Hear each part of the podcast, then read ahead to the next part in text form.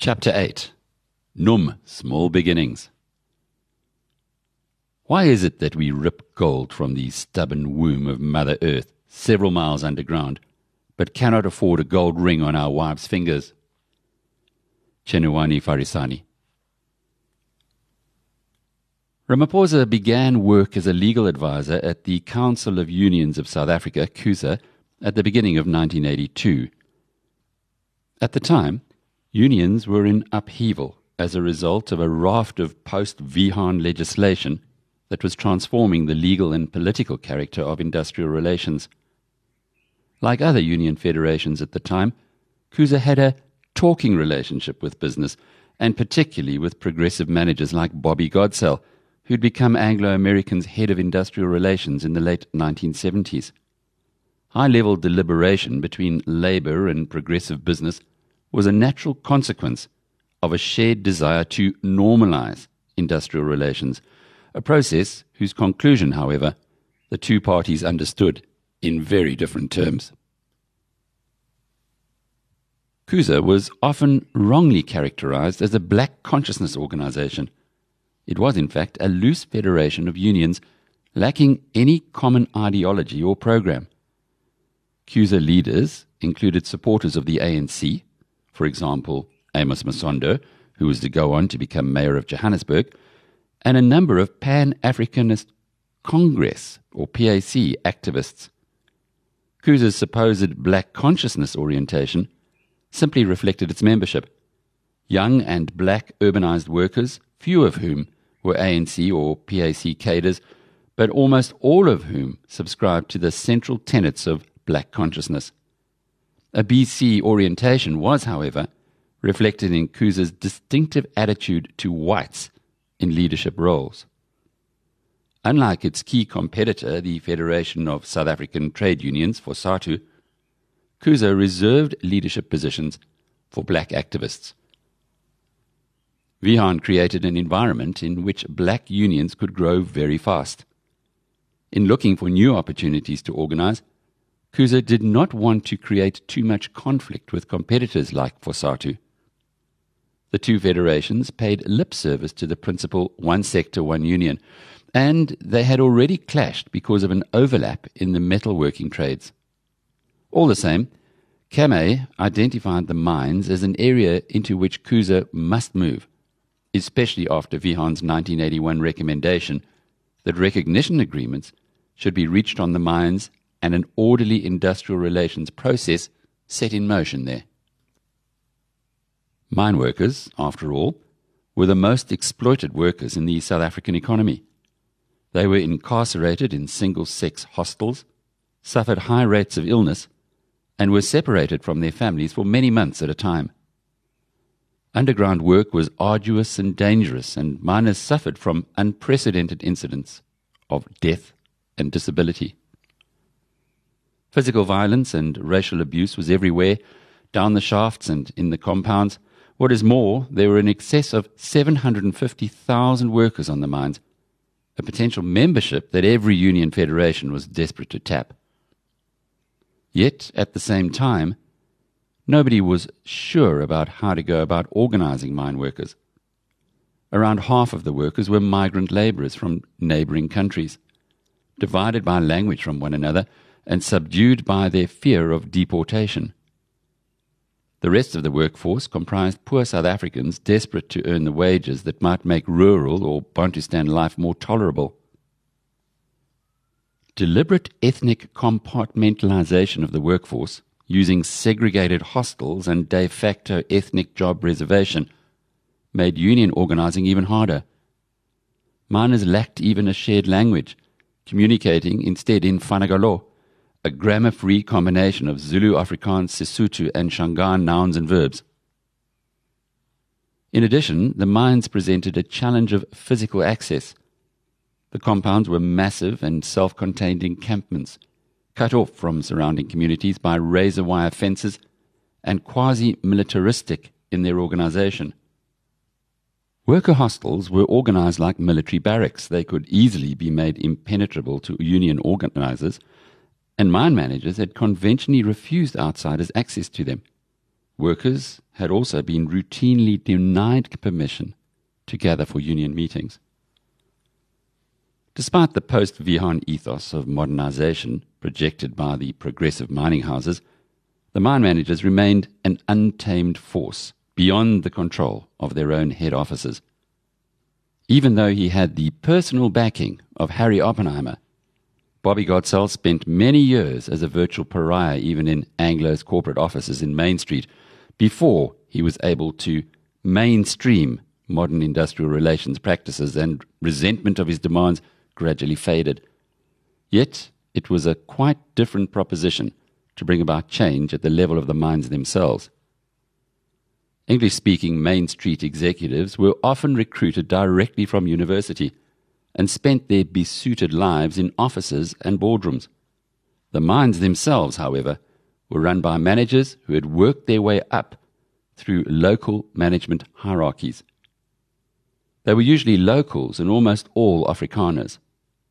They viewed Anglo's regional managers as wankers and the company's Johannesburg executives as super wankers. When Bobby Godsell tried to sell the benefits of unionization to Anglo mine managers in the Orange Free State in 1982, a colleague recalls, he was jeered and barracked by every mine manager present. The then Gold Division executive, Michael Spicer, remembers finding on visiting an Anglo mine during the late 1980s that the managers were building brand new hostels on precisely the pattern 45 Main Street had condemned almost a decade earlier.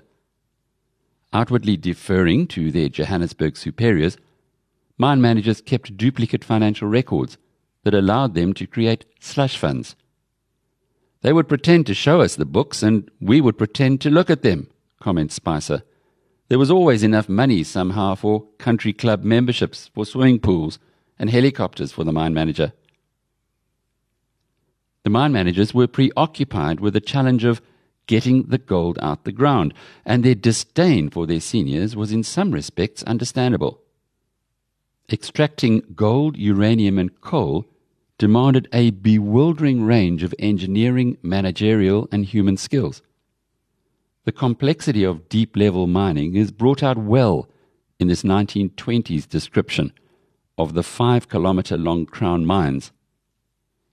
Envisage a line of buildings from here to Hyde Park Corner, five kilometers away, not 80 or 100 feet high, but say 2,000 feet high. The stopes in the mine may be looked upon as rooms in a house. Work, of course, is not going on in all the rooms at the same time, but in most of the big mines, ore is being extracted from various rooms at all sorts of floor levels over the lateral distance of three and a half miles from here to Hyde Park Corner. If we take the position we are standing in this room as the central level, above and below which work is proceeding, we will have to look a thousand feet below our feet and a thousand feet above our heads over a distance of three miles in length, with thousands of men distributed all over the area. Imagine the organization involved in lowering, in raising, and in distributing them to their various stations and in conveying the ore from these scattered points of attack to given central points for elevation to the surface. Accessing the gold bearing ore required high level planning and technical skills. Immensely deep vertical shafts were sunk in some mines more than three kilometers into the earth.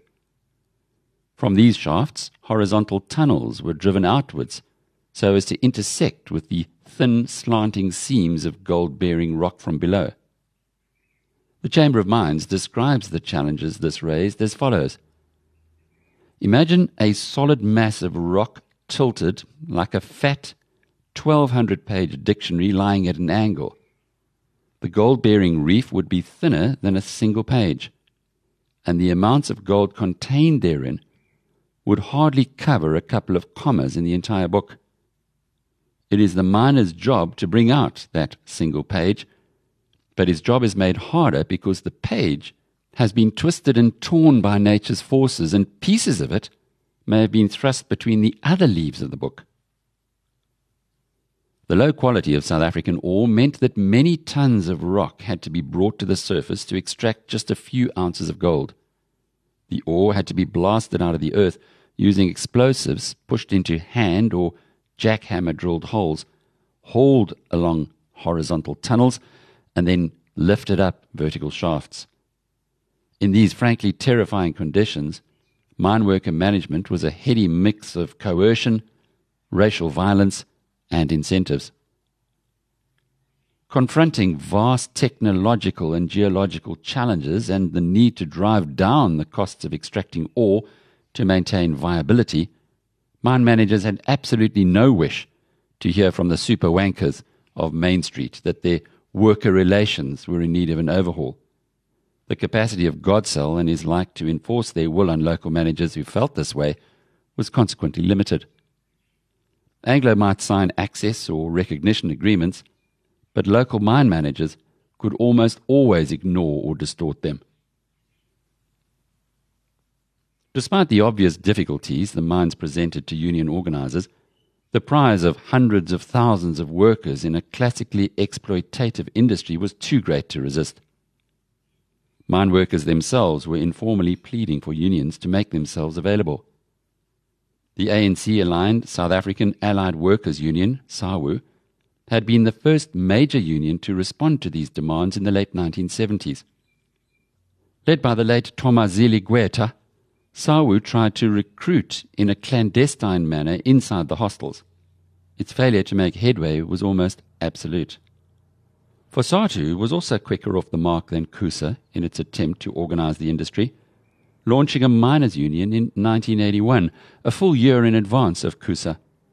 Fosatu had delegated this challenge to an able and charismatic organizer, Moses Mos Mayekiso, of the Metal and Allied Workers Union, MAWU, and created a metal and mine workers union as the vehicle for its efforts.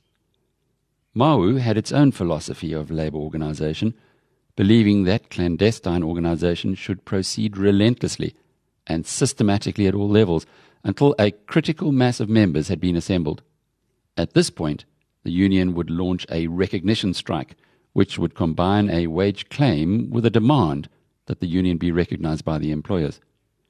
This is the approach Mayekiso decided to apply to the mines. Funds for Fosatu's initiative were sourced from Scandinavian trade unions, and the new union secured legal representation through Halton Cheadle, a regular Fosatu advisor.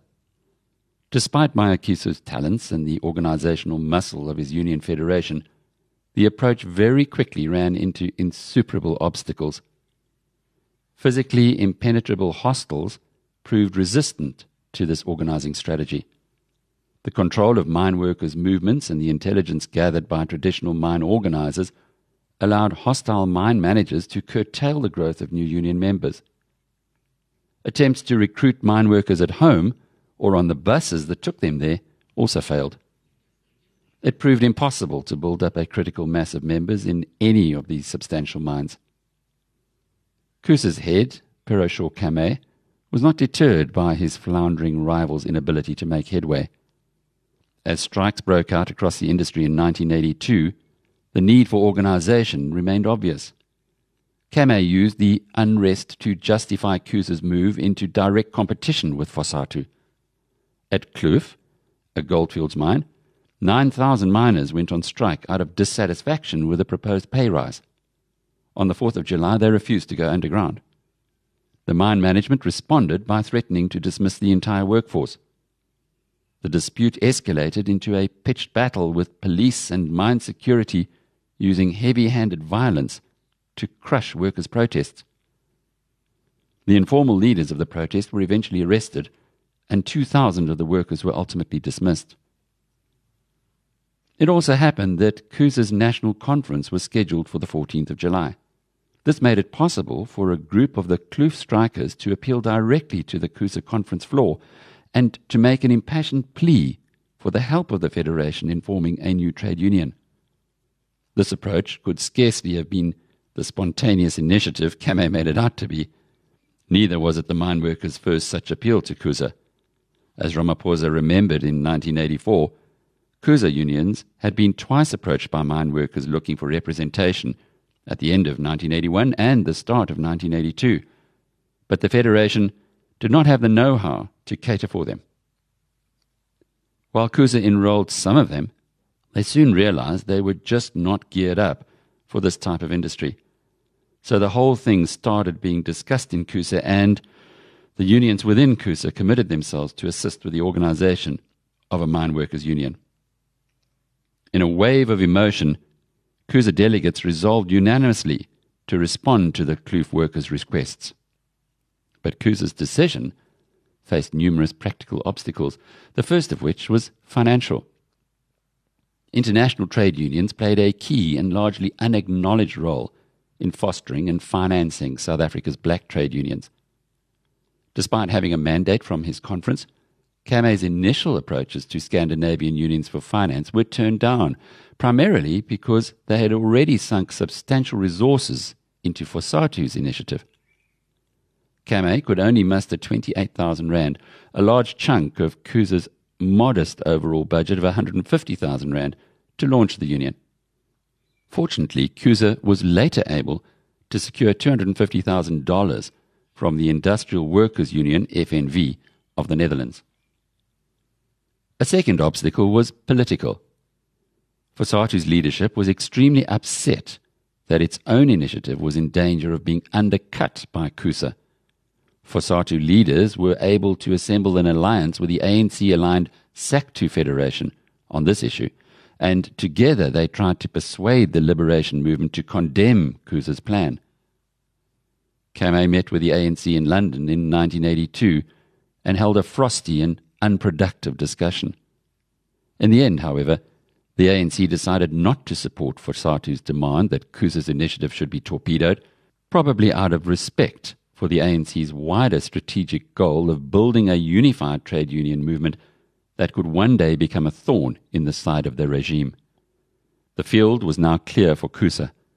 The question then became could CUSA succeed where others had failed and organize the turbulent workforces on the mines? Ramaphosa had impressed his colleagues in his short time as a legal adviser. When CUSA took its decision to launch a union, Piroshaw Camay had no doubt about whom to hand this problem over to. It was not a job that Cyril sought out. He was chosen by the CUSA executive as the person most likely to get the job done. The task facing the 29 year old was daunting. Although he was acquainted with various mining house bosses from the late 1970s and through CUSA's talking relationship with business, Ramaphosa knew absolutely nothing about mining. So unfamiliar was he with the industry that his first action on learning of his appointment was to visit a mine compound – where he bribed his way in, to see what a mine looked like. Next, he went to the public library in Johannesburg to read about the representative body of the mine employers, the Chamber of Mines, and get an idea of the nature of the industry and its organization. Cyril then went for a round of meetings at the mining houses, including Clive Menell's Anglo where he was told that a black man could only enter at the rear of the building. Most importantly, he entered into discussions with Anglo's industrial relations head Bobby Godsell, who was on a personal crusade to modernize the giant's industrial relations. Ramaphosa identified a window of opportunity. He presented himself as a person of reason and moderation, who recognized that worker organization could benefit both bosses and union members. He expressed an interest in recruiting team leaders the most skilled black mine workers who were excluded on racial grounds from holding blasting certificates, and in this way seemed to promise to ease Anglo's perennial problems of white wage inflation.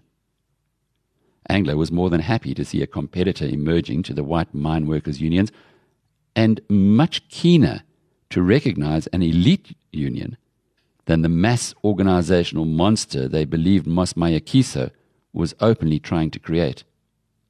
Godsell was inclined to make life easy for NUM, readily conceding access to Anglo mines and later agreeing to recognize the union even when its very small membership did not really justify this action. Cyril had managed to get the union's foot in the door. Anglo would never get it out again. Anglo required that access should first be granted by the Chamber of Mines before the company would allow union organization to take place on the mines. Ramaphosa went initially to talk to the industrial relations head of the Chamber of Mines, Johann Liebenberg, who was to sit across the table from Cyril in the negotiating chamber for almost a decade. Liebenberg had been at the chamber since 1975 and had become Chief Industrial Relations Advisor in 1976. He was therefore a coordinator of the mining industry's contributions to the Wiehahn and Riekert reforms, and a key manager of industry players' responses to the wave of legislation and union organization that followed. Liebenberg was a pragmatist and a fixer, qualities that were sometimes confused with profound cynicism. A chief negotiator's first challenge was always to hammer out an agreement on his own side. He then needed to build consensus between a wide variety of fractious constituencies, mining houses with distinct interests, cost structures, and assets, so that he could negotiate with a clear mandate towards a set of agreed goals. Then he needed to wield a second set of instruments, bullying and deceiving his union counterparts, and deploying a capacity to read an adversary's reactions across the bargaining table. When a fresh faced CUSA representative arrived for their first meeting, Cyril was still 29 years old the young man adopted an open and good natured countenance. Liebenberg had become accustomed to talking to representatives of what he called Mickey Mouse unions, filing for recognition agreements. Turning them down very gently, Liebenberg would adopt a patronizing manner, addressing the workers' representatives very slowly and deliberately. Confronted with the fresh faced and attentive looking youngster, Liebenberg assumed a benign expression of his own and began slowly. When the workers are wanting to be recognized by the Chamber of Mines, it does not happen in a hurry. It is a slow and serious matter. It is like a marriage. When a man wants to marry another man's daughter, he does not just go to her house. His uncles must first make a proper approach to the family. Cyril furrowed his brow, adopting the perplexed look of a rural simpleton. Liebenberg continued, if anything, more slowly. Now, what happens next? The two families must discuss the lobola, bride price, and how it is to be divided. They may talk for many, many hours, even days. The man cannot just get straight into bed with the young lady. Finally, this was too much for Cyril. Unable to contain himself any longer, he smiled. Do you think we can talk about mining? The chamber represented the largest 139 of the country's 800 mines, accounting for around 80% of all mine workers. All the big gold mining companies and most of the larger coal miners were members. Through technical committees for each mine type, the chamber would hammer out a negotiating position. The Gold Technical Committee, for example, brought together the six major gold mining houses to an agreed mandate. The Coal Committee did the same with 10 representatives of the biggest miners. The negotiations between mining houses were always longer and more difficult than with the unions. Their purpose was to establish a strategy for the Chamber in its union negotiations, setting out in very clear terms the mandate of the negotiators. Men like Liebenberg worked within very tight limits and could not exceed the agreed floors and ceilings of the pre negotiation phase without consulting their principals. Once the annual negotiations with unions got underway, the Chamber's team faced off against the 11 recognized unions, primarily for white workers. The Chamber and the white unions were bitter adversaries engaged in a decades long class conflict for their share of the wealth of the mines. Among the central demands of the most powerful union, the Mine Workers Union, led by the irascible Arrie Paulus, was an insistence that black unions must never be given recognition. The goal was to avoid competition between skilled black and white labor because the monopoly over some kinds of jobs enjoyed by whites allowed them to earn inflated salaries. Ramaphosa recognized their window of opportunity once again. His union would pretend to be the black competitor to the white power that many of the Chamber's members had long hoped to see. The historian of the NUM, Vic Allen, believes that Ramaphosa was in two minds about approaching the Chamber of Mines to sign an access agreement. In his view, Cyril did not want to compromise the independence of the Union and feared that the Chamber would set conditions for being granted access. But Cyril was also convinced that an access agreement would completely change the prospects of the Union, and he formally applied to the Chamber of Mines. He was right. When the first recognition agreements were signed, the Union numbered a little over 20,000 members. Within two years, membership was more than a quarter of a million. While Ramaphosa was sweet talking the representatives of the mining houses, he was also organizing. The funds CUSA allocated to him were sufficient to buy a small combi van and to print leaflets encouraging unionization. Cyril had an assistant, a former mine worker from Lesotho, Pusiletso Saleh, and they were joined by dismissed mine workers willing to act as volunteers. Saleh had been a fingerprint expert working for Mines Recruitment Agency who'd been trained as a computer technologist and was then told to train white workers in these skills. After that, his bosses told him he must now report to those whites he had just trained, and he came calling on Ramaphosa. Cyril gave him illicit NUM pamphlets to distribute, but Saleh and some of his friends were caught and summarily dismissed. When they went to tell Cyril at the CUSA offices, Ramaphosa smiled. Gentlemen, let us start working together. You are now the organizers of the union.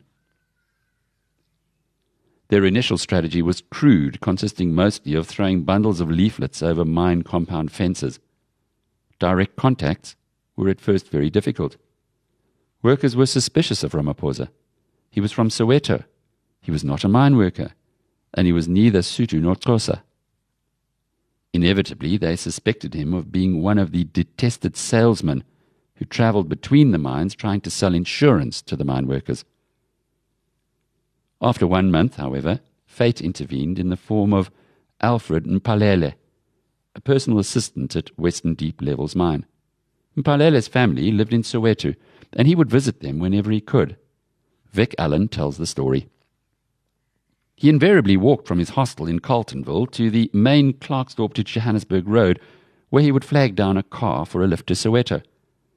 He did that on Friday evening towards the end of August, and as he climbed in, he recognized the driver as Cyril Ramaphosa, whose picture he'd seen in a Northern Transvaal newspaper during the student protest in the mid 1970s. A conversation began, and Ramaphosa asked who he was and where he worked. When Ramaphosa learned he was a mine worker, he told him that he was trying to organize a union for black mine workers. Mpalele said he was interested and told him about the course he was attending, where 30 men had recently discussed the very same topic. Mpalele was attending a training course for black personnel assistants, and they had discussed together how to form a union. Cyril sent him on his way with a bundle of union application forms, having agreed to meet up with him again in Soweto. The first person Mpalele met on his return to the mine was James Motlatsi, a fellow personnel assistant who was very excited to hear about Ramaphosa's initiative. Motlatsi and Ramaphosa met up a few weeks later and formed one of the most important partnerships in South African politics in the 1980s. James Motlatsi was an unlikely partner for Cyril Ramaphosa. He came from Lesotho, where he had been radicalized as a child by opposition to the injustices meted out by the chiefs. At the age of 12, he rejected the practice of presenting tribute to local chiefs if one wished to build a house, one would have to cut eight to ten bundles of this special grass and present the same amount again to the chiefs. They were bloodsuckers. Relishing the memory of his first protest action, he comments, I still remember burning the reed bundles at night. He left Lesotho during the 1970 state of emergency when the anti chief party, for which he was an organizer, was cheated out of an election victory. Like many other subjects of Lesotho, Motlatsi went to work underground on these South African mines. He described his experiences as going from the frying pan into the fire, I realized the problem here was even worse than it was there. Motlatsi was not especially impressed with Cyril in their first meeting. He was young. I could see he was even younger than me. Although he spoke very well, he seemed nothing special. Like other mine workers, Motlatsi could not understand why Cyril was interested in looking after the interests of miners. There were no mine workers from the townships. They were from Lesotho or rural Transkei or from Mozambique. There was nobody interested in looking after them. I asked myself, why is he so interested in finding solutions to the problems of mine workers? Motlatsi credits himself with inventing the tactic that he and Cyril were to deploy to such effect. They concentrated all their early energies on the mine's own training centers. Anglo American's Gold and Uranium Division had a divisional training unit at Western Deep through which senior black workers regularly passed. Motlatsi's insight was that he and Cyril could extend their influence across the whole of the gold division through a relatively small number of senior workers who passed through this unit. The personnel organizers possessed the organizational skills and relative freedom of movement that it would allow them to spread the word about the union. The union was formally launched at the end of August 1982 in Hammanskraal, north of Pretoria. Most of its constitution was simply copied from that of the high profile British National Union of Mine Workers. None of those present at the meeting was aware that there had been a great 1946 strike led by the African Mine Workers Union, whose name they might otherwise have resurrected. Instead, after five hours of deliberation, they provisionally chose the name National Union of Mine Workers, NUM, rejecting CUSA's insistence that the black character of the union be reflected in its title. This dispute exacerbated tensions between Ramaphosa and CUSA's National Executive Committee. NUM rapidly outstripped other CUSA affiliates in size, and Cyril's flair for publicity made him better known than the federation of which NUM was a part. Jealous of NUM's success, his comrades tried unsuccessfully to rein Ramaphosa in, although at one stage that year he formally tendered his resignation, and Piroshaw Camay had to protect him against the sniping of CUSA's old guard. Cyril was especially stung by one barb. You are an intellectual, and you intellectuals always want to have positions so that you can have power. Soon after the launch, on the 13th of October 1982, an access agreement with the Chamber of Mines was signed. While this was a significant step, committing employers to allow the union access to potential recruits, many mine managers remained combative opponents of the union. These managers continued to prohibit mass meetings, to intimidate organizers, and to spy on activists, and they banned the distribution of union literature. Such restrictions placed a premium on organization through close personal networks. A recruited miner would be set a recruitment target of his own, bringing on board friends and acquaintances who would then be set targets in their turn. Access agreements included tight controls on times of access and barred entry to hostels, distribution of non approved pamphlets, and singing of organizational songs. However, access was vital to remove what Ramaphosa saw as primarily psychological barriers to recruitment.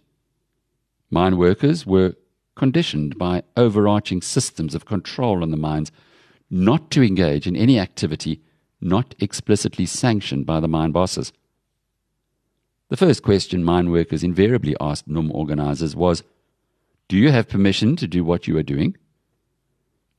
Access agreements broke the psychology of deference by allowing workers to sign up without putting their jobs on the line. An office in the hostel was an enormous advantage, even if it was near the hostel manager's office, because workers believed they had some measure of protection from victimization and arbitrary dismissal. The union received a further boost in October when 58 Kloof miners arrested during a strike were released after NUM intervened with a lawyer. This simple step exposed the sloppiness and arbitrary nature of mine managers' dismissals and opened the eyes of many ordinary workers to the potential power of a union. Pressing home his gain, Ramaphosa hired combis to take the workers back to their mine, where he demanded that the management reinstate them. A surprised management team complied. Cyril played the media to leverage this success further in advance of the inaugural Congress of the Union set for Klerksdorp on the 4th of December. When more than a thousand delegates assembled for the Congress, they had some tangible achievements behind them. NUM had 14,000 members in nine branches and more than 25 active organizers bringing in new recruits. However, the branches were concentrated in Anglo mines in the Orange Free State and the West Rand, and the membership of 14,000 had to be seen in the context of a 1972 total mine workforce of 766,000. Ramaphosa characteristically devoted much of the Congress's time to the Constitution. Clauses were translated into Xhosa and Sesotho so the delegates could debate its provisions. The meeting ratified the name NUM and decided upon a structure of shaft stewards' councils and committees to promote accountability in the branches. In elections that were to shape the Union across the following decade, the delegates chose a National Executive Committee to run the Union between conferences. The NEC nominated Cyril Ramaphosa as General Secretary, the only full time official in the Union. Once Cyril was installed, elections were held for the part time positions of President, Vice President, and Treasurer. The little known Ishmael Tulu was elected Treasurer, and James Motlatsi was unsurprisingly elected President although he claims today that his nomination was a great surprise. He was well known to many delegates from his travels around the country as a hawker selling blankets and militant ideas to Sotho miners from the back of his van. The big surprise of the Congress was the election of the unknown Elijah Barayi as vice president. Barayi was a Xhosa speaker from Cradock in the Eastern Cape and brought an ethnic balance to the leadership that reflected the growing proportion of the workforce made up of contract workers from the Transkei. Equally important, Barayi was a long-time ANC supporter. While the ANC had a deep presence in Cradock and was not destroyed by government repression, Barayi was probably the first ANC member Cyril Ramaphosa had knowingly met. The union was on its way. On the 1st of January 1983, NUM was formally established. Ramaphosa immediately sought out links with wealthy trade unions in Scandinavia, Britain, and the United States, primarily to establish the financial independence of NUM. During a brief visit to the United States in 1982, he also visited Stanford University in California, where he made a major impression on Professor William B. Gould IV, a scholar of labor relations. Cyril Ramaphosa, NUM's leader, visited Stanford University in 1982 and talked with me about his vision and goal of organizing the workers who live under this migrant labor system. He spoke of workers who are separated from their families, who are alone, who exist under a policy where separation on the basis of tribe is supported and divisiveness among workers is promoted. He spoke of a system where the worst criminality can flourish, where people by definition are degraded.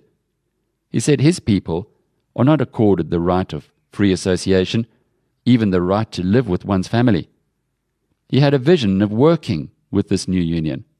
He was a young, fully educated lawyer. Listening to him speak at Stanford in 1982, one could not be criticized for thinking to oneself, What a fine man! What a worthy goal! Too bad that it simply cannot succeed. On the 9th of June 1983, NUM signed a memorandum of agreement with the Chamber of Mines that allowed the union to negotiate on mines where it was recognized. For the Chamber's chief negotiator, Johann Liebenberg, this formal recognition agreement marked the real start of the NUM. Ramaphosa's strategy of quiet negotiating was succeeding.